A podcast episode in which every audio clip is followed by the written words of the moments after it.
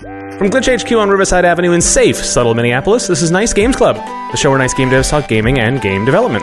I'm Martha McGarry, and I make nice games. I'm Stephen McGregor, and I make nice games. And I'm Martha Croy, I too make nice games. For this week's episode, our topics are hub worlds and safe houses, and environmental storytelling. And so, if everyone's ready, let's start.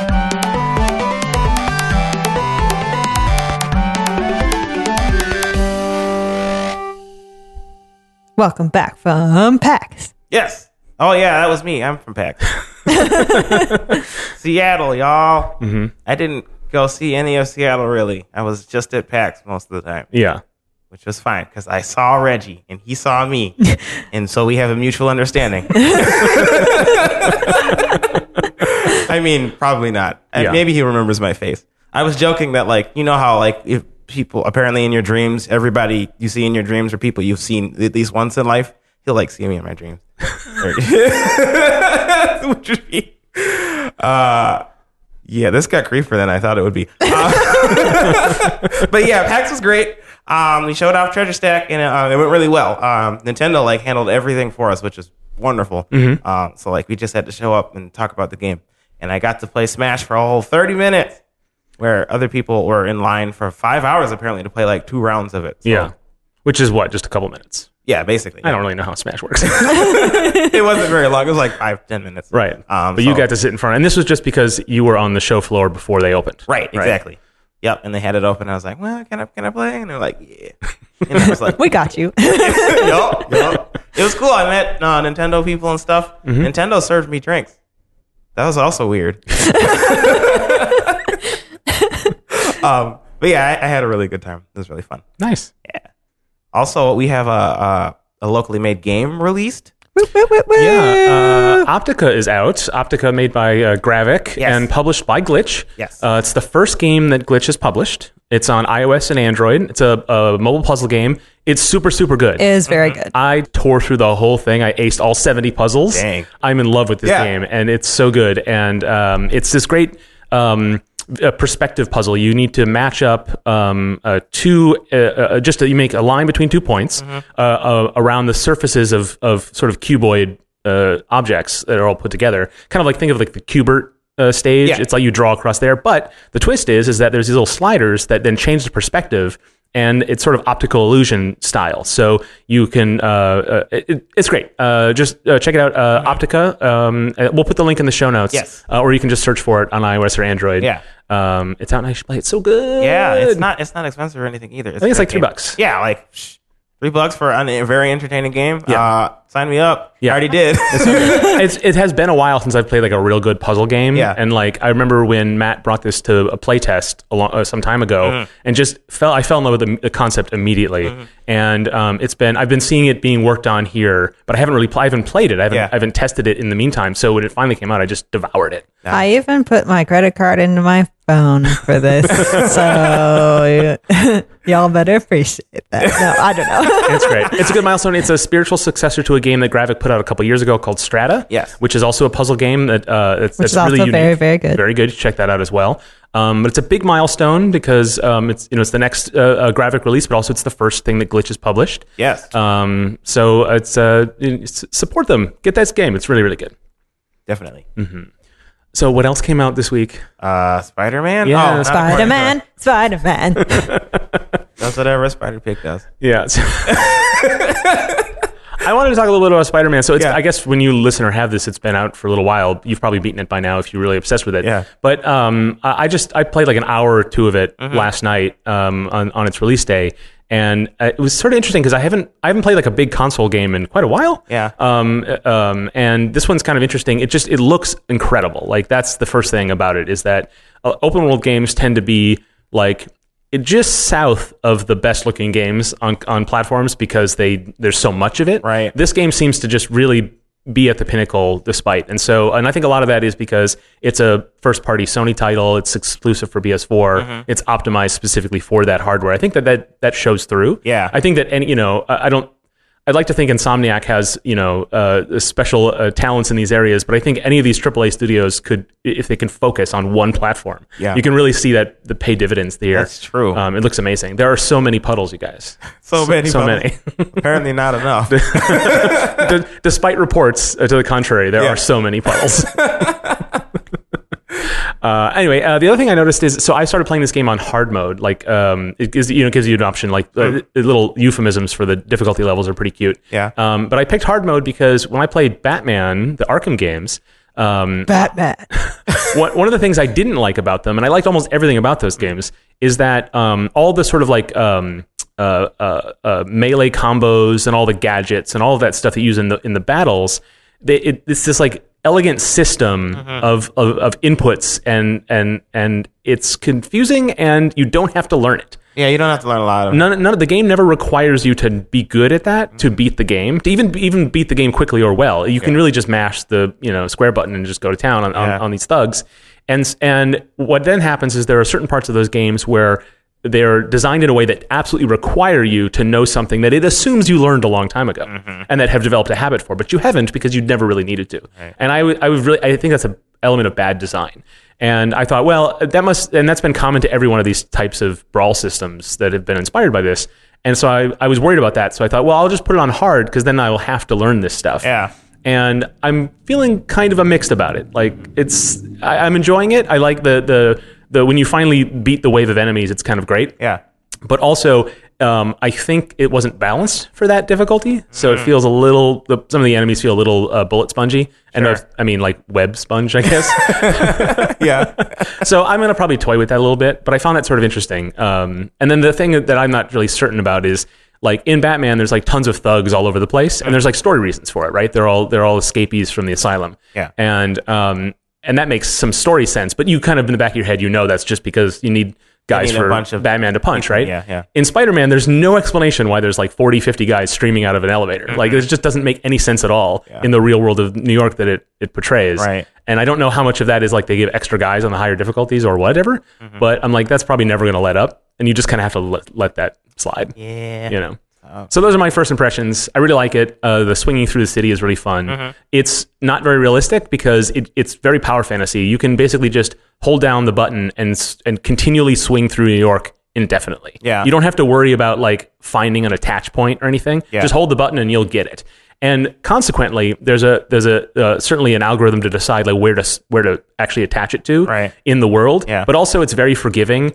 Um, like if you're too high in the air, then there's no buildings above you. You, Yeah. you have to wait until you get a little lower. Uh-huh. But it doesn't really punish you that much for that, and so it's a little unrealistic. I kind of wish there was more skill to it.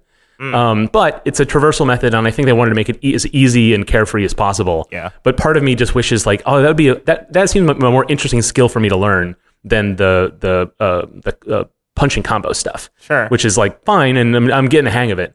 But I really wish there was more of the like being the Spider-Man. Yeah. kind Do they of. have like a trick system or something where like you can do different things? Yes. Like, oh. and it gives you bonus XP because all these games have XP now. Yeah. Okay. So I rolled my eyes when I saw that, but that sounds kind of fun though. yeah, there's tons of animations of, of stuff, and I was telling you guys before the show that like it it's a little strange because the animations are so fluid and seamless that sometimes you totally get a disconnect from the character in a way that the other, other games of this type haven't done. And there's a you know there's the benefit is that it just every frame is gorgeous and fluid and natural, and it never feels like you're moving like you know avatars on screen. It really does look it looks great.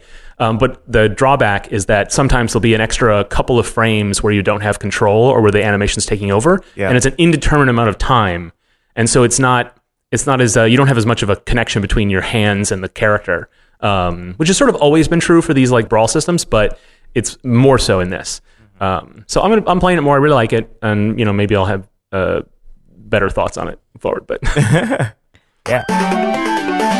Well, if you got so many thugs on hard mode, you're gonna have to have a safe house to go back to. that's right. That was kind of low hanging fruit, but Yeah. So I'm going to talk about hub worlds and safe houses, which it's kind of hard to explain exactly what I mean. But Uh-huh. basically, if you've ever played Borderlands, Sanctuary is what I'm talking about. Yeah. The place where there aren't any enemies and there's stuff to do, and like that's where you go when you need to like level up or you need to um, just have a break from doing the game. um, and I love these places in games. Like they're my favorite thing. Like Dylan, will- my boyfriend Dylan will make fun of me because I will spend hours just like wandering around the safe area. And he's like, "So you are you just gonna go run around Sanctuary again?" I'm like, "Uh, yeah. what else do you do in this game?" well, there's no little numbers flying off people in Sanctuary, right? well, yeah, but I mean, there are so many like places you can try to get to. Uh-huh. and secrets. And i do that in destiny too. Yeah. uh destiny 2 also. Um, um in the in the tower and the um farm i just run around try to jump on stuff try to s- if i can see if i can get out of bounds see if i can get into secret places. It's like one of my favorite most favorite things to do. Um so yeah so i guess i would just want to talk about like different elements of sa- different h- safe houses and hub worlds Yeah. that uh i've enjoyed and then if you guys have ideas you can Yeah. also contribute um You don't want to be alone in this sentiment, is what you're saying. yes safe houses best place right Yeah. it's the best Pretty good. So, um, I think my favorite ones are where you have place to like space to run around. Like there's open space that you can just go run and jump and be silly. Yeah. Um, and I also like when there's like different interesting corners and buildings and and different lots of like vertical levels that you can try to jump to and like interesting things in the distance that make you want to explore. Um, and also I love secrets. Like things you can discover Yeah. that it feels like no one else has, but really everybody who does the exploring thing has discovered them. But it makes you feel like you've tricked the developers or something. um, like in Borderlands, there's like, uh, well, there's always boxes full of ammo everywhere. Yeah. um, and um, and like s- lockers you can go open and and washing machines in random places, like up on top of buildings. You can find washing machines sometimes that have you know. up to the roof when I do my laundry. Yeah, exactly. You could try them up there. I don't know. I mean, it kind of makes sense. But anyway, um, but like they also have these things, um, like they're called vault symbols, and it's like the the logo of the game is like this uh, circle with a upside down V in it, or right side up V, I think it's upside down V. Yeah. um, and those are scattered not in just in the the safe zone, but in all the levels. Yep. Um, but they're usually hidden in little spots that you wouldn't have noticed unless you like go around a corner or you go underneath something or whatever. Um, and when you find them, you get um badass points. Yeah. um, and those are always fun to find because then then you you level up your skills um through that. Um, but there's also like like in in Destiny, um, your little robot guy um can scan things like in the world and then tell you about them. And there's a bunch of bunch of stuff they have scattered around that's um like little pieces of the environment that the little robot guy was oh looks like Cynthia the the um you know mechanic was over here and uh, left her lunch. And so, like, there's all these little narratives that are scat. Like, if you go to all the little secret places, you can find, you know, this whole story of these not interest like characters that aren't part of the game. Yeah. They're just like like things they've left behind, um, which is super cool. What's nice about spaces like that is that you can do stuff like that in the game proper, but it makes sense in spaces like that because the player's engaging with them in a different way. They're not they're not like aside, they're not likely to be missed.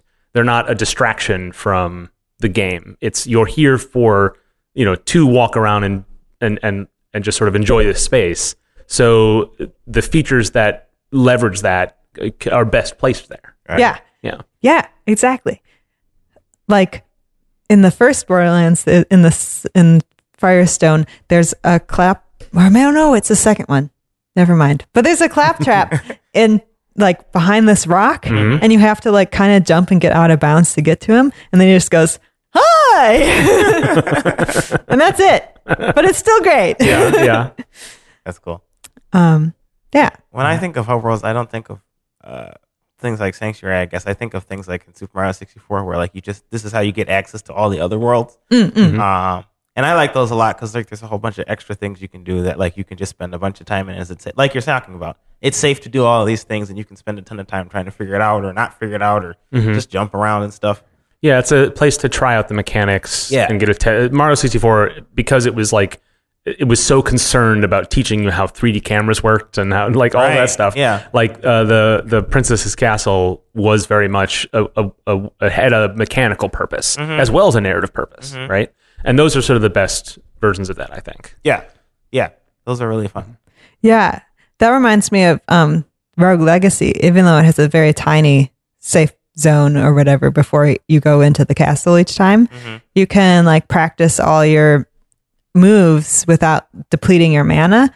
So you can just like uh, sh- shoot your spell at people just to see what it looks like and what Yep. it would, would do, but that it doesn't uh, actually cost you anything to do that. Right, that's a pretty common feature of these things. Is like is a, is a training area or whatever, and sometimes it's like couched in the lore. So like uh, all the Arkham games have the Batcave. Um, even the even Arkham Asylum, the first one, you had a Batcave. Batman. You had a little mini Batcave on uh, Arkham Island for some reason because they just had to include that, and so you need to have little training pieces. You can't be Batman without the Batcave. right. It's just True. where would you sleep upside down then? Well, yeah, then it's just a man cave. yeah. And that's just sad. exactly. So this seems to be a feature that is best realized in 3D games, but Yeah. in Yes. 2D games, it's sort of like uh, the RPG Village or something, right? Yes, yes, It yes, still yes. is. It still is a thing. It's just it's not. It's not. It doesn't always express itself the same way. Right. Yeah. Yeah. I was wondering why that is. Maybe it's because you can't, like, because there's no third way to go. You can only go. Right. It's the, the it. Uh, There's not as 3D games are much more exploration. nonlinear. Just but even if, even in ostensibly linear games, Yeah. they're you know more mechanically nonlinear in terms of like where you actually literally go. Yeah. So it makes more sense to It's have. also hubs. harder to like hide things unless you hide them behind walls or something. Yeah. Uh, because like with 3D space, you can just hide something behind a building. I guess it's the same thing. uh, well, yeah, I don't know. Yeah, I think that like it, it generally is not the case. Like I guess in Hollow uh, Hollow Knight they have Oh, yeah. stuff, but there's not really a hub. Well, that that first village you see, I guess, is a hub. the above grade. It's yeah, and it, it builds up over time. Yeah. Right. And that's sort of interesting, but like you don't have a lot of incentive to to stay there. Yeah, I guess. And it's almost irritating to go back there. because like there's just Because it means you've lost. Yeah. It's Or- like you unlock something and then you have to go back to to Yeah. see the results and then you it's like filled out of your way and it's Yeah. strange. I don't know that it's, it executes it that well. Yeah, yeah. I guess I wouldn't call that place a Mm-hmm. hub world. Um, But I think it is I mean, maybe it's not as successful, but I think it is uh, Hmm. as much as anything else. okay.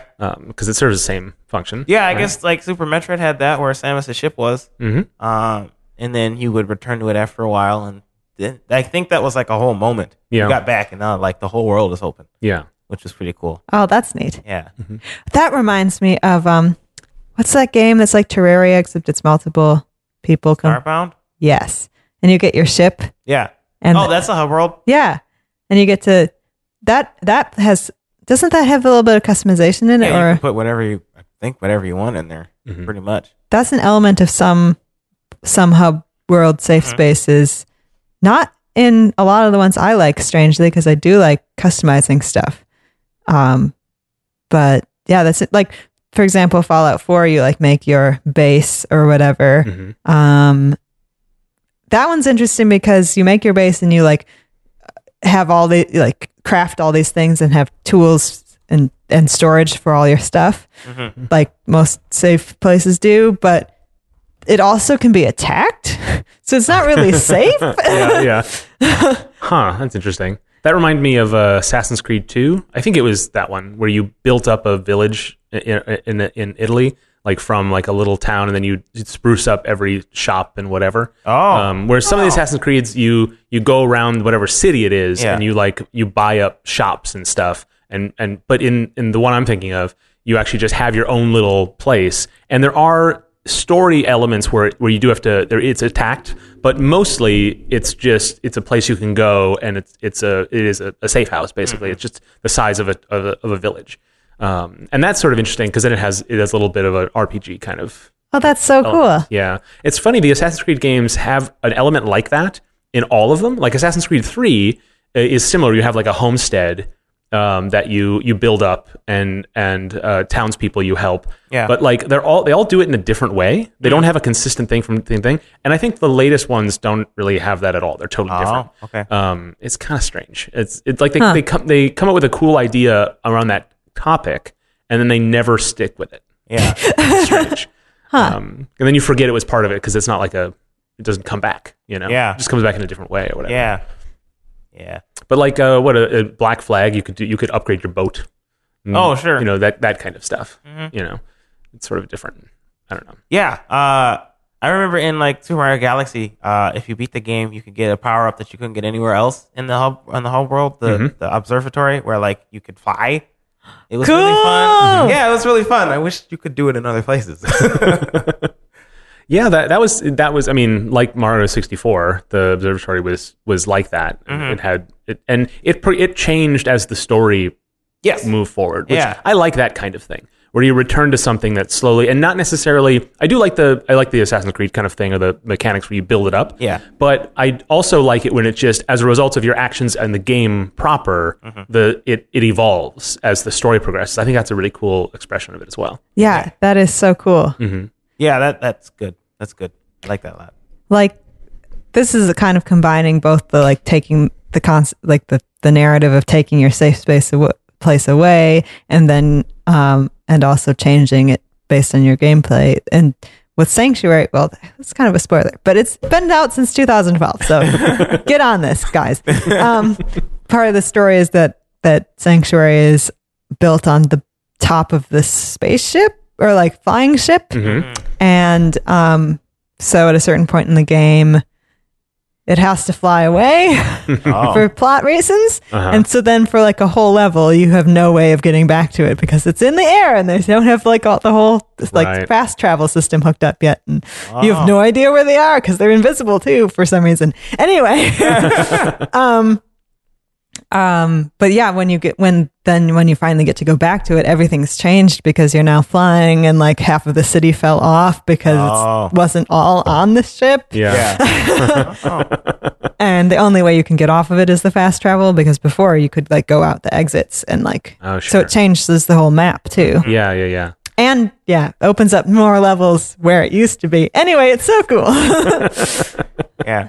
Yeah, I would I would like it if like we did more of that stuff where like you subvert the player's expectations. You come back to this place and then all of a sudden there's, there's just a bunch of I don't know assassins or something coming to attack you because you're like, oh, this is safe. I can just walk in here and buy my stuff, you know, chill, and then like an assassin comes or something. It's funny because like there's like Martha. One of the things you like about it is that it's it's certainty. Yeah, right? So the, um, subverting it is really attractive and Yeah. it's really interesting, provides cool moments. But couldn't that also be unsettling to the player who wants the comfort of it? that's true. You know? you'd have to do it. You just want to goof off in the hub world for a little while or something. You'd have to do it in a way like I could imagine that happening in a Dark Souls like game, Yeah. or something, but probably not in like a Mario game.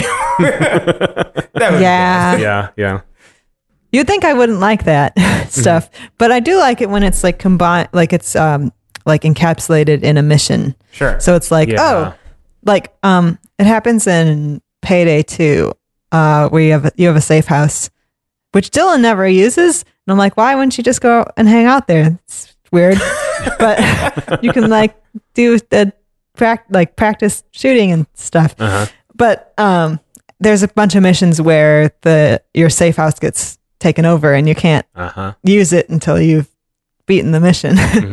Maybe Uh. he hasn't beaten the mission yet. hey. no, I, I watched him do it. Oh, okay. There's all, I also love when there's like little mini games in in safe places, like in Destiny Two. Um, in both the the safe spaces, there's a soccer game that you can actually uh, play. Like people get together and like kick the ball, and then Uh-huh. we'll keep score. Well, it won't keep score, but it will like put off balloons if you get it through the one Yeah, like yeah, either yeah. side. yeah. and that's really fun. Mhm. Um, and then I guess it's not really a, a mini game, but there's a similar thing where it's like while you're waiting for your level, your match to start in Overwatch, you're in those like ship.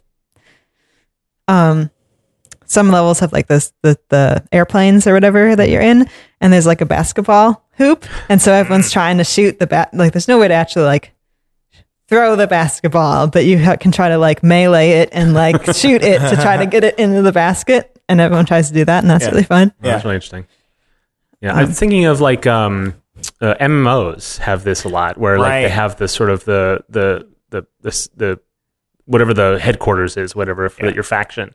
And the um, I don't have a lot of experience with MMOs, but the one I'm thinking of is is Myst Online, which has you know the different worlds you would go into, and you know the game really was. Uh, it was it's a single player game. They tried to like cram multiplayer features into, but um, the the main sort of area where you could meet up with other people was in this cave underneath uh, uh, Carlsbad, Arizona, and um, and and it had a very similar thing where people would play games in it. Right? They would uh, they would invent their own ways of using the the limited mechanics that game offered to do things, and then uh, the game itself also did have little mini games and stuff like that in those areas. That's so cool. Yeah, it's really interesting, and it's it's where people did the most amount of like voice chat and stuff like that. And because that game was much more limited than most MMOs, it didn't have as many uh, mechanics as others did. Yeah. That it was that that hub world was a really important part of the experience because it was very role very role playing centric, um, more than others uh, have been. So that idea of like using those spaces to play together with people, Right. Um, uh, rather than you know outside, different from how a single player hub world style thing works. Yeah. It serves it serves two purposes because like you can it'll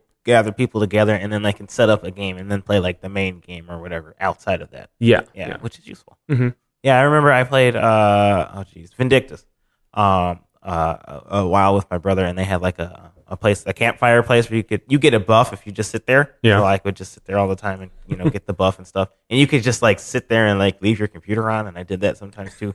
But like I know a lot of people used it to like chat with friends or Mhm. whatever else because like while you're there you might as well do that. yeah. Yeah, it's got that it's got that use. That's awesome. One other thing that I like about hub worlds is there's or safe spaces, zones. Man, there needs to be one word for this. Yeah, Somebody you- let us know Before we started the show, you were struggling over to what to call this. Yeah, Right, right. yeah. Because it's like I don't when when I'm talking about hub worlds, I don't mean like I mean the ones like in Mario, uh, those Mario 3D Mario games Yeah. where it's like you know you just jump around or whatever. It's Mm-hmm. but when it, people say hub world, what I think of is 2D Mario, where it's just like you move to the next like thing on the Yeah, map. like and that's Super not Mario what I'm talking about. Yeah. World map. Yeah. World. But it, it, interestingly, like in Mario 64, it also does that. Mm-hmm. But you're less interested in the the hub part of, of it. Yes. Right? Yeah. I'm more interested in like what happens in that spot, not necessarily like its function at like proper for the game. Right, right. Yeah. So like uh, you were talking about like mini games and stuff like that. Like uh, the new Spider-Man has that, where like Oh, you, cool. you go to the, to a lab where you do some work and get some story missions, and it's the, it's the safe zone. But the the the prime example is in like Grand Theft Auto, right? Oh yeah, I forgot about that. Um, so in Grand Theft Auto, like a big part of it is, is getting enough money to have um, cooler and cooler apartments to live in and garages to store all Oh. your stolen cars in. Yeah. Um, um, and like when you finally get the snazzy upscale apartment that you're like, how is no one questioning how I got all this money? But okay, um, I'll I'll pay you a million dollars. That's fine, unemployed person. Um, And there's like so little to do in those places. They're really just about hanging out, yeah, right? yeah. You like you can do drugs and drink and watch the TV. Yeah. but that's literally it. And, you like, can change your clothes. Change your, there's some mechanical elements, but like uh, unlike uh, say like the Borderlands or even Mario 64, like it's not an opportunity to really play uh, like work with the mechanics. It really becomes a, almost role playing in a sense where you just like hang out on your couch and look at your your cool things that you got. yeah. you know, and that's interesting because people do spend a lot of time in those places. Right. It's true. And well, you, you can invite all the people playing with you over to your house too, which is fun. But Oh, in GTA Online. yeah, Oh, that's neat. but the annoying thing about it is that every single one is the same. Like I would want it to be like every single one in, in each tier. I was very disappointed about that. Like no matter what building you get your high end department, it's always gonna be the same layout and look exactly the same. I was like, Oh, why don't you have like three different layouts? Like Yeah. even even that would have been cool. Like, oh, the couch is over here in this one, like Yeah. or it's red or something. Right, like right. but yeah, so Hmm. that was a little disappointing. But in addition to being social with your friends in these these um, Space. Whatever you want to call them. Yeah. hub spaces, Mhm. Yeah. hub houses, safe worlds. um, I like when there's like NPCs to talk to that are, Oh, sure. or at least that are wandering around saying funny things, even Uh-huh. if it gets a little repetitive when they say the same things. But Yeah. sometimes you can add like, like in Borderlands with the with the claptrap is is always wandering around, and you can high five him, and he'll start like doing a little wub wub wub dance, and that's pretty fun.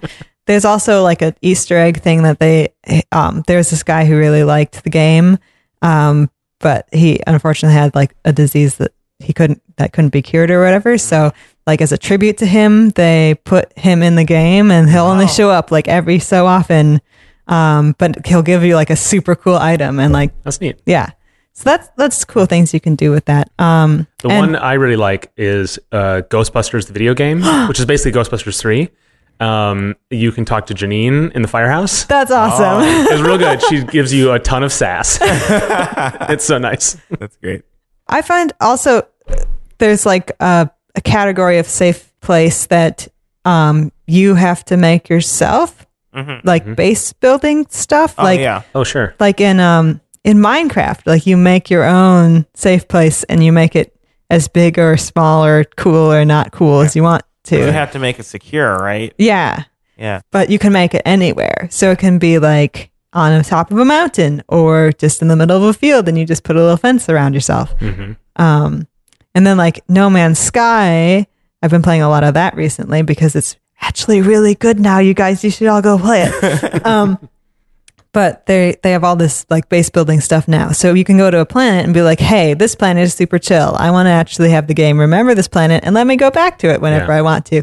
And so you put your little base thing down, and then you get to build like this whole little safe zone with all this these cool like recharge your life support or whatever mm-hmm. gadgets and refine all these minerals down things and places to store stuff and stuff. Um, and that's really cool. I just think it's neat to have in some games to have like the there's no real safe space, but you make your own. Right, right. It becomes a lot a way to make the experience yours. No Man's Sky, particularly because you play that game long enough, at least in its original version, and it starts to feel really samey, and it- this sort of um, you sort of see the you see between the seams a little bit, and and that's okay. But um, then when they added the base building updates, like it really makes it much more like worth sp- wasting a lot of time in it because that's all that game is, really. yeah. um, and the mechanics of actually building it is really like intuitive and interesting. But Yeah. what was weird for me is I, I played a lot of that game when it came out, and then it started making really good updates. But by then I'd stopped playing, and I was happy with it. I wasn't really a, one of the complainers. Um, but I, I haven't gone back to it, and so I, I keep seeing all these things. They're really fun. But the weird thing about base building that game to me is I really understood the premise of that game is that you're lost in the galaxy and that you keep moving forward or moving somewhere. You're an explorer. So having a place to teleport back to doesn't make any sense to me. Mm. Like it breaks the narrative structure of that game to me, the limited part that there is. Huh. But mechanically, it's like it's what saved that game, right? Because people love it. And it's really cool, but like I haven't because I haven't jumped back into it. It still feels weird. It doesn't feel like No Man's Sky to me for some strange reason. Like I have this Just conception saying. of it that's different. Well, I like that it feels like you're actually getting somewhere Yeah. now because Well, you, it you remembers. now live in the galaxy. Yes, Instead of yeah. just like wandering through it. And I think it, I think it is now better for it. Uh, it's just different from what it, what it was when it launched. You know. That's true. That's true. and that's I think that that's interesting about these these these types of places in games is not just about the mechanics that they offer, but about like what they mean to the larger thing, their existence, and how they're put in there, right? Um, like when we when we were uh, doing Widget Satchel, we did talk briefly about having like a place that Sprocket can go to stash Sprocket's things. Oh things. yeah, we did. Yeah. I mean, it, it. I'm trying to think like what even that would have been. It doesn't work at all with the mechanics that we ended up settling on. Right. But we did talk about it a little bit, and would really change how that game works and how it feels. Yeah. Um, and not just about the, having that as a feature, but like it would change everything else about the game. yeah. You know? Yeah, like that definitely impacts just having having an area in which you do not have to be concerned about like taking damage or anything. Really Yeah. does uh, impact like how you feel about the game. Because like if you're like it's the same way with like Dark Souls, I guess. Like one could consider the safe spaces to be uh, the campfires. Um, if you didn't have campfires, you would always be in danger, and that game would be very different as a result of that. But like Right. because you have campfires, if you take too much damage, like oh, I'm just going to restart and I'm going to go back to the campfire. That is an option. Well, it also gives those elements stakes. Yes. Because if you're always in danger all of the time, then it doesn't matter. Yeah, Then, then it's just a, like a really hard platform or whatever. Like Yeah. that's similar. But when you have those little places you have to get to, Right. then it makes the it it, it contextualizes all the rest of it. Yeah. You know. And I think that's probably true for a lot of, a- particularly action games that have these places. It's it is a reprieve uh, psychologically as well as mechanically. Yep. Yep. That's why I think I think it's so interesting games that don't have them Yeah. too. Like um Sea of Thieves. Mm-hmm. You're all like even if you're on your ship, if you're on the island like selling stuff, you're vulnerable to anybody coming and stealing your stuff. Oh. Like there's no place to go that's, you know, safe from anybody. Yeah. Yeah. So and that makes that game feel kind of stressful because you can't like you just want to be alone. At least that's my my part is like I see another ship and I'm like, oop, going the other way. I don't want them to take my stuff. Yeah. But like I wish I was a little bit more brave because there's been some really cool interactions of people who actually embrace the unknown. Right, right. so do do players in that game like they approach each other and then they just say hi and then they go away both like nervous or is it like every encounter is a battle?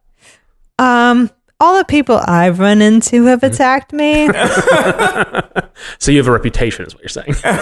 they attack me.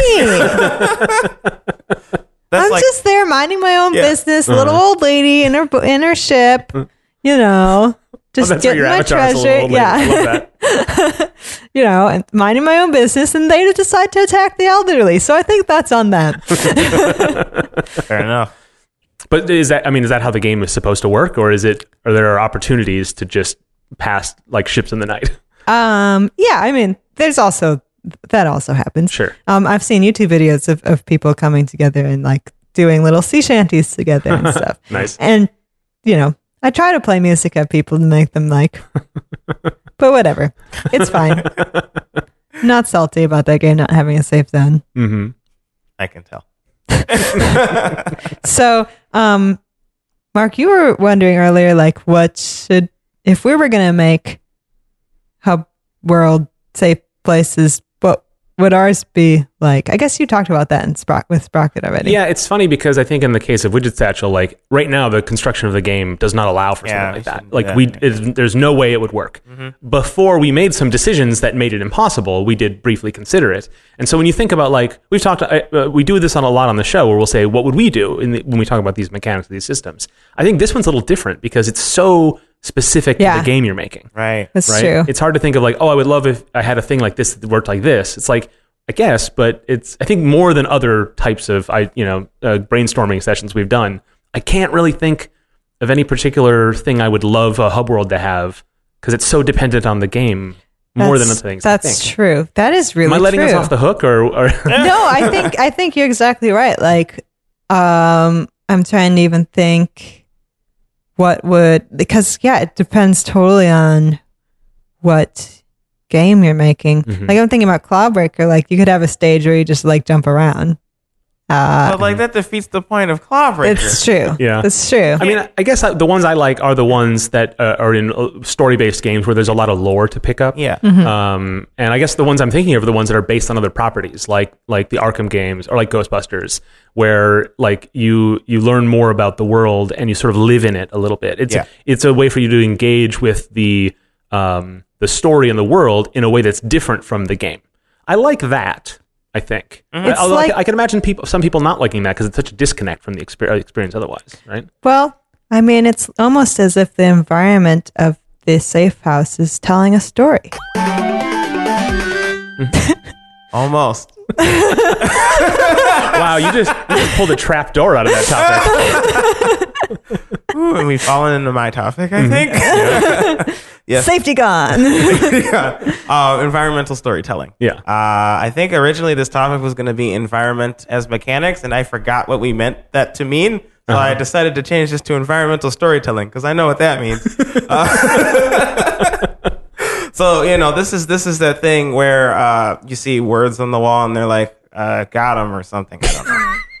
So, you know, the cake is a lie. yeah, that. Yeah. The, the the classic Portal Ratman references. Yes, those kinds of things are is the, what I'm talking about. But I mean, this can uh, become or come to form in like many different ways. It doesn't just have to be writing on the wall. Yeah, yeah, Though yeah. a lot of games do it. Probably too many. Mm-hmm. Uh, it can also be like the music you're hearing in the background. It could be played on a boombox or something that somebody left there, and you're like, "Why did they leave the boombox?"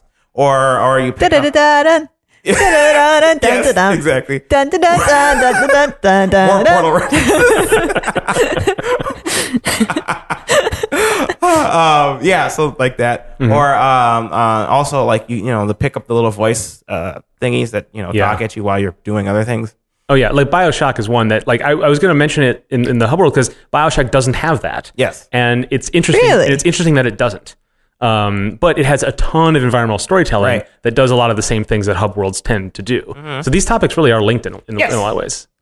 Convenient. Yeah, but like yeah, the, the the the voice diaries is something that I think Bioshock was, if not the first, was one that really popularized that idea. Yeah, they practically patented it. yeah.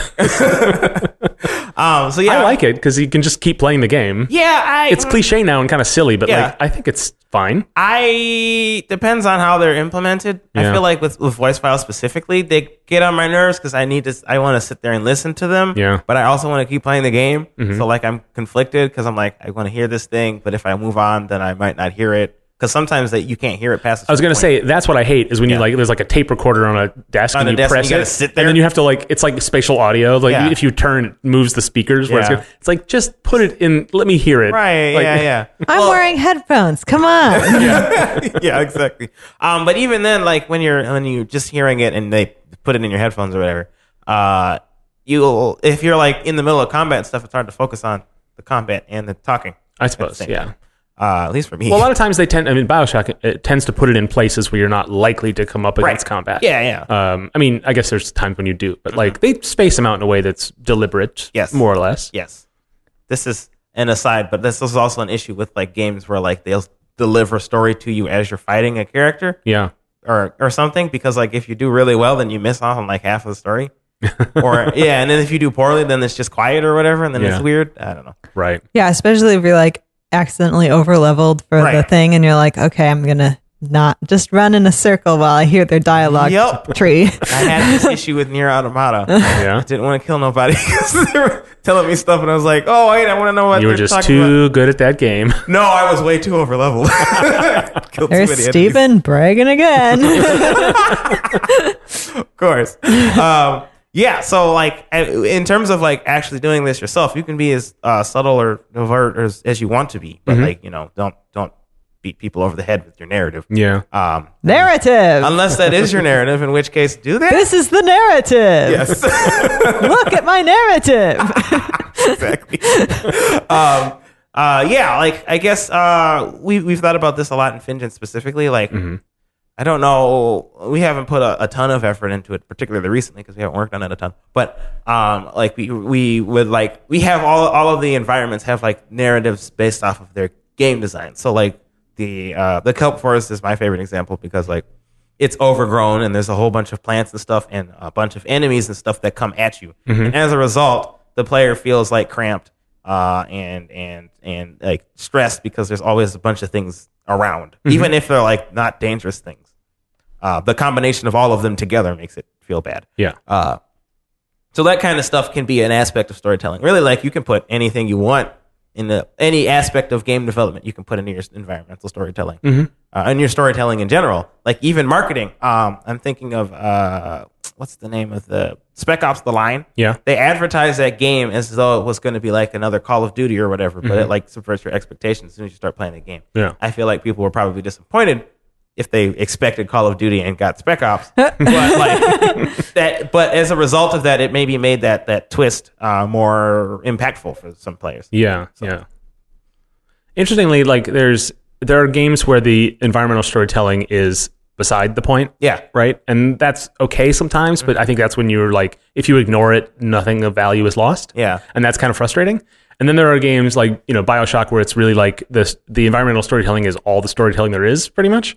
Um, and so you have to engage with it. Um, and then there are games like like most point and click games are filled with tons of little subtle references to a larger world Right. right? And it, it, that becomes a main mechanic of those games Mm-hmm. because that, that those that a lot of times you're then quizzed on that stuff or it's helpful to puzzles or whatever. Yeah. um, I find that sort of interesting. Yeah, those ones are kind of frustrating because because of the way point and clicks work, you think that anything could be a clue towards what you're supposed to do next. Yeah. and so like you click everything and you listen to everything because anything could be relevant to what That, that all sounds great. Okay, for some, not for me. Yeah. Um, I think it's important to make sure that like this the environmental storytelling you're doing is not distracting from the game too much. Mm-hmm. To like, at least to a point where like it's either stressful to like pay attention to it or like you just do not care about it Yeah. or don't want to care about it. It's it's a difficult balancing act, I think. Mhm. Um, I think that's. I mean, I agree with you there. I, I would go further and say it shouldn't distract from the game at all because then it should be part of the game, that's right? a good point. Yes. like it, sh- it should service the game, and and it, if it doesn't, then it's failed, Yeah. right? Yeah, I agree with that. Um, yeah, and also like environmental storytelling is really great if you don't want to make a cutscene.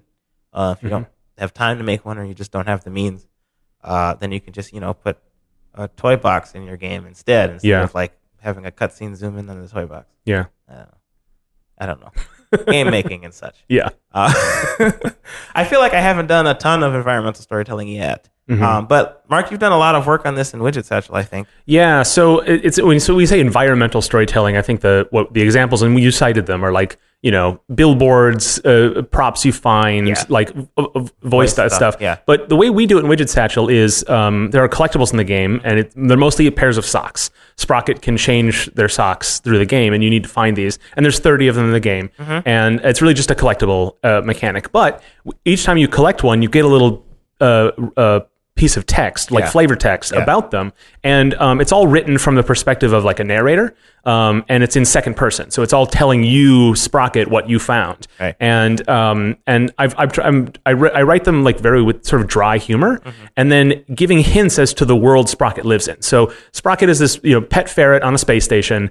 Um, who runs away and steals crap and escapes on a shuttle? That's the mechanics of the game. Yeah. But you learn about the human characters uh, who who populate the station and who if you pay cl- enough attention you realize that they are like that they love sprocket. They like uh, you know that the, just like if you owned sprocket and was he was just like stealing and breaking crap in your living room you would love him dearly. Like that's exactly the same kind of thing. So Yeah. when you you know you find a pair of socks and it says like the, you know the, this is a, a pair of birthday themed socks. Mm-hmm. it has a note on it but you don't know what it says. But the graphic has the note. And you the you the player can read the note and it's it's it's from one of the Yeah. human characters to Sprocket. And so it's That, that just warms my heart. right. and you, you- the, there are pairs of socks that like are like sort of wild and colorful and then they the, the flavor text says that oh you remember seeing these on one of the human characters and then you find another similar pair and then they talk and so you get a, you get a hint as to what these characters are like. And again, you can ignore this kind of stuff Right. and just enjoy it for being kind of silly. Yeah. But it it the more and so the idea is is that the better you are at the game, the more of that that story you'll engage with, and hopefully that that as much as the getting thirty out of thirty will be a motivation for you to try to collect these things. Right, yeah. Is to learn more about the world. Yeah. Right? Yeah.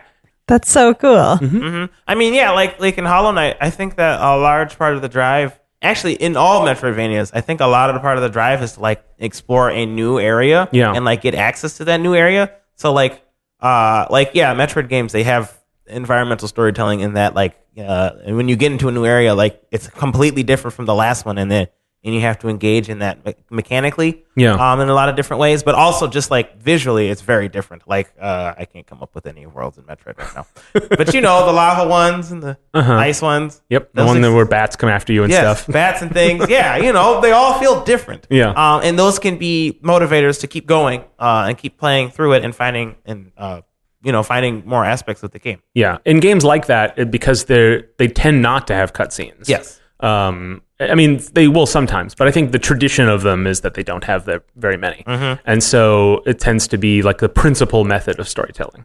Yeah. You know, Yeah. Yeah. It's really, it's really, I like that a lot. I like that kind of stuff. Mm-hmm. Um, I think Hollow Knight does a really good job of that. I agree. Um, for all the problems I've had with that game, it's it it it does feel like, a, and it, you feel very comforted that the world is designed and will unfold to you if you engage with it honestly. Like it doesn't, you never feel like, even though you do, there are a lot of secrets and things you have to discover, and it's a very challenging game. You never feel like that you're anything is going to be held back from you. Um, like it'll, it'll, you you trust that it will come to you as it comes to you. Yes. and I think that's a real achievement for that kind of game. yes. You know. That's what you want from Metroidvanias.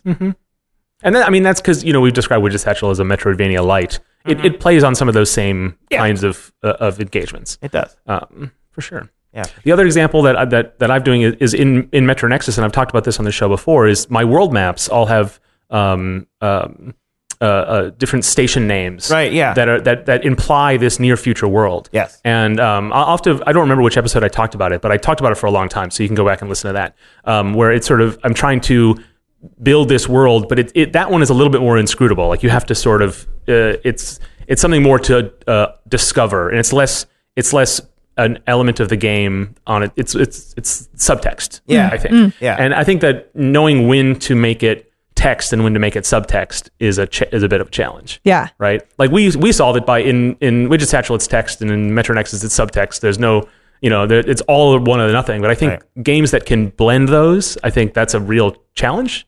Um, Yeah. and I, I can't think of a ton of great examples, but you kind of know when you see it. Mm-hmm. You know, Yeah, that's that was that's our ideal for for vengeance. Is that like Yeah. if you if you're really paying attention to stuff, you'll pick up on the actual narrative of the game. Though we probably need to like you know explain a, a small part of the narrative of the game because we don't do any of that in the game right now. We just tell people Mechanically, the game is so arcade pure, Right. And that's a strength of it. Yes. But I think you've always wanted there to be more cutscenes and more story stuff. Yes. You just haven't gotten around to making it yet. And in the meantime, the game has evolved in its current form Right. to be really arcade pure. Yeah. And so you guys are at an interesting crossroads, Yup. right? Because if you do bring that back in that, that initial vision, suddenly it starts changing what the game is, A little bit, yeah. right? Yeah. So we'll have to think about that. I don't mean to depress you or No, anything. no, I'm, I'm, I've been thinking about. Oh boy, and as an aside, I've been thinking about vengeance. Uh, oh, Lane's gonna hear this. Lane, I've been thinking about vengeance, uh, and I've been thinking that like I, I would want to. I think I want to work on it more than just like release it as soon as possible. I want to like add to it more. Uh-oh. He's going to be very excited to hear that. Yeah, he'll be fine with that. Charles, I'm sorry. Uh, well, just because like I, I don't know. I've I've been seeing other games, and I you know I've finally released a game, Clawbreakers out, and that felt really good.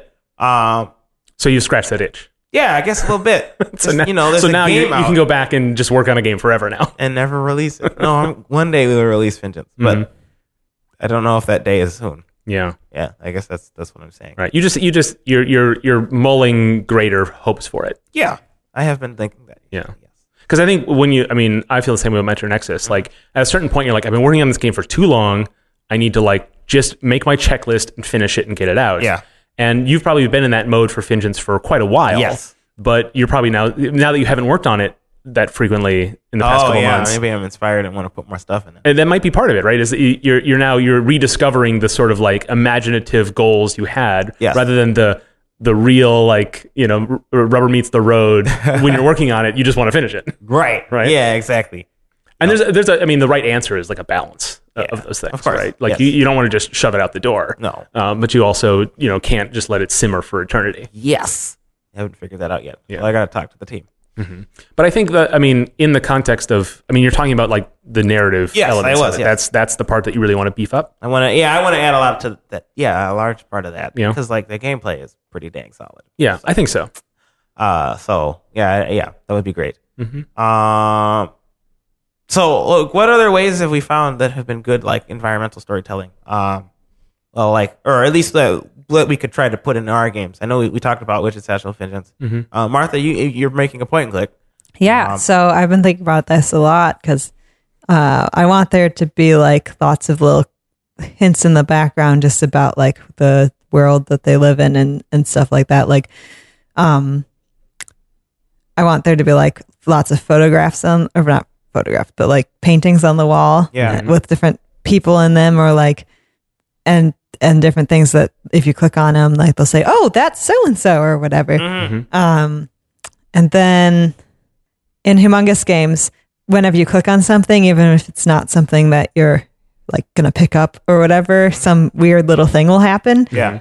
Um, like a banana will come out of a book, or uh, um, you know, someone will come like clean the window if you click on the window, Oh, or like yeah. some little dragon will fly out from behind it. Like it's very silly little things that are just like weird, just Yeah. weird They're non things. sequiturs. Non sequiturs, that, like, exactly. that yeah. Maybe like that that appeal to the audience that that thing's aimed at. Right? yeah, mm-hmm. yeah, And that's that's what's that's what's cute about those those elements. yeah, exactly. It's like exactly how a kid thinks is like Yeah. totally not. It's like, oh, that looks kind of like an airplane. Oh, let's ma- just make it an airplane and have it fly around the room. Yeah. Yeah. That's cool. um, So yeah, Yeah. that's that's the kind of stuff I want to do. hmm One of the nice things about environmental storytelling is that like you don't have to engage on it if you don't want to, and so it um, allows players who just want to deal with the, the who just want to play the game to like not engage with it if they feel Mm-hmm. like it. But like if you want to engage with it on that level, you See, can. I, I that's I think that's a common uh, way to describe it. Sure. but I feel that that that doesn't give it enough credit. I think, Okay. or it it it lets game makers off the hook. I think Sure. that kind of storytelling. Yeah. It the point of it is that it's not shoved at, it's not thrown at you. Yes. But it really, I believe it should be designed in a way that is appealing so that most players Oh, yeah. will want it Yes. or at least engage with some of it. Um, uh, the idea that you could tell a player like, ah, you could ignore all of it and just whatever. I feel like that's selling your, your game short in a way. And and and if you don't attempt to make that stuff, um, if you if you, I, I try to like balance what I'm saying here, like because it is optional, right? It is it is Yeah. contextual. It's Yeah. not it- you know. But at the same time, if if you design it with the thing with saying like, well, we can't make this uh, like too upfront, or players will get annoyed by it. Like, Yeah. I think you just have the wrong idea about what your game is. Sure. Right. Oh yeah, yeah. I, I agree. Like if you implement environmental storytelling poorly, then like either the players feel like it's a either it's a cutscene, in which case you cannot ignore it. Which Yeah. is, I mean, that's fine. You can have cutscenes in your game, but like it's not an environmental. You hear that, storytelling everyone? thing. Steven's giving you permission. Yeah, that's fine. uh, uh, or but um, if you do it like poorly in a way where like no one is interested, then just no one is engaging with that and in that uh, on that level that, Yeah. Mm-hmm. at all, which is bad. Yeah. So like, I'm not trying to tell people that like you should not do a good job doing this. I'm just saying that like Mhm. There are players, probably such as myself, who will ignore your narrative Yeah, and it's gonna, ha- it's gonna happen. Steven will gonna- ignore your narrative. Yes. and as a result, uh, the environmental storytelling will allow them to skip it if they want to. Yeah. I think this is touching on maybe when we were brainstorming about topics, and you were you mentioned at the top Yes. that we were going to call this uh, environment as mechanics, Right. And then uh, I've also forgotten exactly what we were talking about when we were talking about that. but I think that, I think we're getting close to it with this, where Mm-hmm. it's like it's is it is it just story elements or is it stuff you engage with, right? And, and is it um, like well, I guess the widget example is the example I'm thinking of, where like the the collection mechanic is also the environmental storytelling, Yeah. right? It's not apart from that. Yeah. Um, and you know, it's actually it's a very simple. Mecha- I mean, it's not very complicated, but like it's tied to the mechanics of the Yeah, it's like um, Myst, where all the puzzles are actually like environmental storytelling. that's exactly. things. That's a really really good example. I, I'm not very familiar with this. well, each of the puzzles, like like you don't sometimes don't even realize that you're working on a puzzle sometimes, or like you don't like there's all these like there is no story told at you really, Mhm. so it, you get all of it through like how the puzzles are built. And Okay. like there's this part with the fish, who like that's a whole narrative about the fish, like.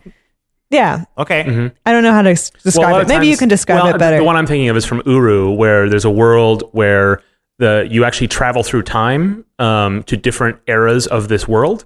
In order to solve the puzzle, you go to this time, and, but you don't know which time is forward or back. You just go Oh, to yeah. you just go to different times, Okay. and you have to piece together which one is before the other. Oh. And that that's a that that is a that's a puzzle. Yeah. But also, then you start learning about the story of this place. You see Sure. you see a, a, a tower that was once grand fall to ruins Yeah. and then you understand what it was for and why it fell and is it a tragedy or is it just time like the ravages of time like Uh-huh. was there a war or was it just environment that you know, like those things are interesting and they are that knowledge is what you need to solve the puzzle Yeah.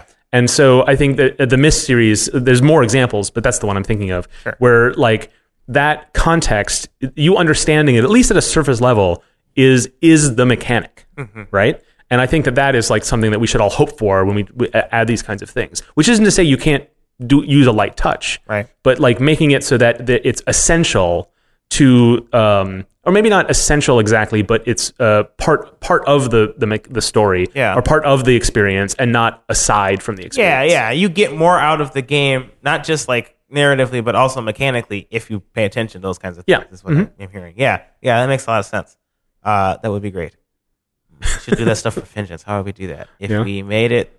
Well, there's a really good, easy way to do that, which is you have your, your enemies, Yes. right? And each uh, some of the enemies are uh, vulnerable to certain attacks. Right. Uh, for the most part, you can just shoot anything. Mm-hmm. But there are some that, that have homing uh, weapons. There are some that have different patterns. Yeah. There are ways to reveal how those things work. Or you have bosses in the game that you have to suss out their patterns, and they're all expertly designed. Mm-hmm. But like, wouldn't it be nice to get hints as to how to to, Oh, to we- attack them earlier that- in the game? We do that, yeah. Yeah? Well, a little bit. Uh, yeah, because like in, in the kelp forest again, uh, we have this, the three gruff catfish. Yeah. Um, where they have helmets made of rock, um, and you can't shoot through them. Yeah. Um, but earlier in the game, there are fish that are just covered in rock that you cannot shoot through Yeah. as well.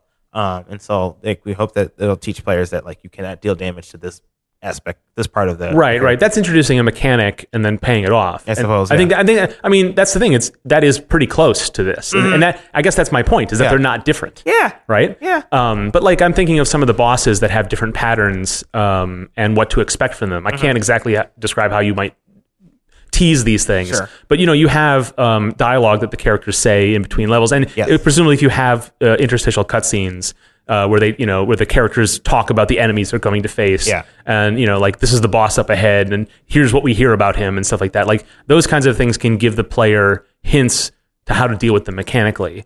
Um, yeah, Yeah. and, and they can, and again, they can be kind of light, and they can be something that the player can. It's because the best moments are when the player's like, oh, like you know, like in a way that's separate from just observing the boss or the behaviors, but in the like, oh, from before, oh, okay, Yeah, yeah. you know what I mean? Because it makes them feel smart too, you know. Yeah, that's the that's the real trick. Yeah. to game devs, to game dev life, make them feel smart. Yeah, and like what Martha, you were saying about the hub world stuff, like when you uncover secrets, you you know in your heart that they're meant to be found, but you still feel like you did something special. Yeah. Right. Yeah. Mm-hmm. Yeah. Mm-hmm. You're like, I'm the only one who ever found this. All and ever in the world, and the developers didn't even know it was there. I believe it. You're pretty smart. That's a great note to end on. That's our show. Uh, if you haven't already, subscribe to Nice Games Club in your favorite podcast app. Be sure to give it a good review if you liked it or a nice like us. We need to know you're out there, so leave a review and tell all your friends too. Uh, we also want to hear directly from you, so follow us on Twitter and all the other things at Nice Games Club. And you can email us with your topic suggestions and so forth at contact at nicegames.club. Lastly, you can find out more about the show and your nice host, as well as get all the links and show notes from this and other episodes at nicegames.club. So, until we start again, remember to Play nice. and make nice.